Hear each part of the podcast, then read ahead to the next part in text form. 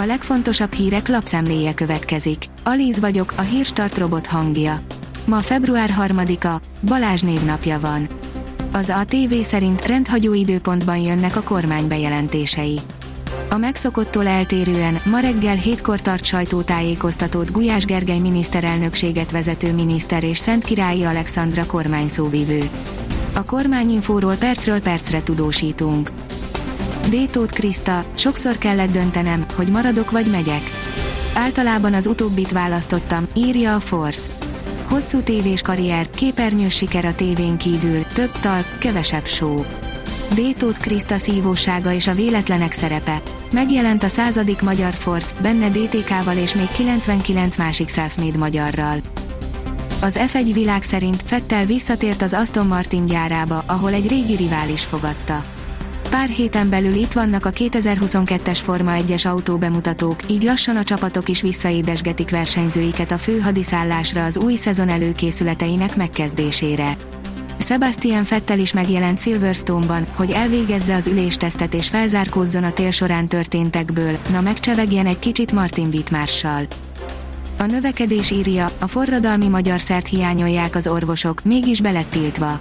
Amíg tavaly nem tiltották be a forgalmazását, a szolumiumot komoly sikerrel használta többek közt számos hazai fogászat is. A magyar mezőgazdaság oldalon olvasható, hogy a Dán sertéstartók tiltakoznak az uniós támogatási intézkedések ellen. Egy Wojciechowski mezőgazdasági biztosnak írt 2022. január 14-i keltezésű levélben 10 ország, köztük Írország, Belgium, Magyarország és Franciaország 21 EP képviselője kérte, hogy az Európai Bizottság támogassa az EU nehézségekkel küzdő sertéstenyésztőit. Ezt a Dán tenyésztők ellenzik. Azt kérik a taxisok, hogy avatkozzon be a kormány, írja a portfólió. Tarifaemelésért demonstráltak a taxisok szerdán Budapesten a Hősök terén, majd a követeléseiket tartalmazó petíciót adtak át a főpolgármesteri hivatalban és a miniszterelnökségen. Az Infostart írja, Dittel Gábor, heteken belül krízis helyzet lehet a fuvarozásban. Égető gondot okoz a munkaerőhiány, nem bírják a versenyt a magyar fuvarozók a nyugati bérekkel figyelmeztetett a Nit Hungary fuvarozói érdekképviselet ügyvezető főtitkára. Kormányzati segítséget kérnek. A privát bankár oldalon olvasható, hogy milliós bankszámlák és ingatlan királynők egyértelműen gazdagodtak a női képviselők. A korábbi évekhez hasonlóan ismételten átböngésztük az országgyűlési képviselőnők vagyonnyilatkozatait, amelyek azt mutatják, hogy elég jó évet zártak az érintettek van, aki akár kettő-három új ingatlant is vásárolt az évben, míg mások megtakarításaikat tudták szépen növelni. Vállalkozóként még mindig kevesen tevékenykednek. Jöjjön a lista! A napi.hu szerint helyzet van az egészségügyben, most kell lépni. Azonnali intézkedésekre, szakmai párbeszédre van szükség a járvány és az egészségügyi szolgálati jogviszony által is súlyos károkat szenvedett egészségügyben figyelmeztet közösen a Magyar Orvosi Kamara és a Magyar Egészségügyi Szakdolgozói Kamara. A vg.hu szerint orosz pénz segíteni a Magyar V0 projektet.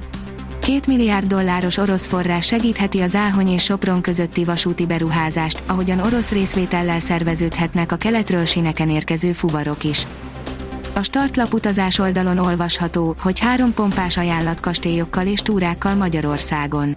A tavalyi év utolsó hónapjaiban három kastélyunk is megújult, melyek felkeresését akár egy egész hétvégés programmá is ki lehet bővíteni környékbeli kirándulásokkal. Ebben a cikkben most ehhez szeretnék néhány ötletet adni, hogy minél változatosabb, izgalmasabb látnivalókkal lehessen fűszerezni a kastélytúrákat.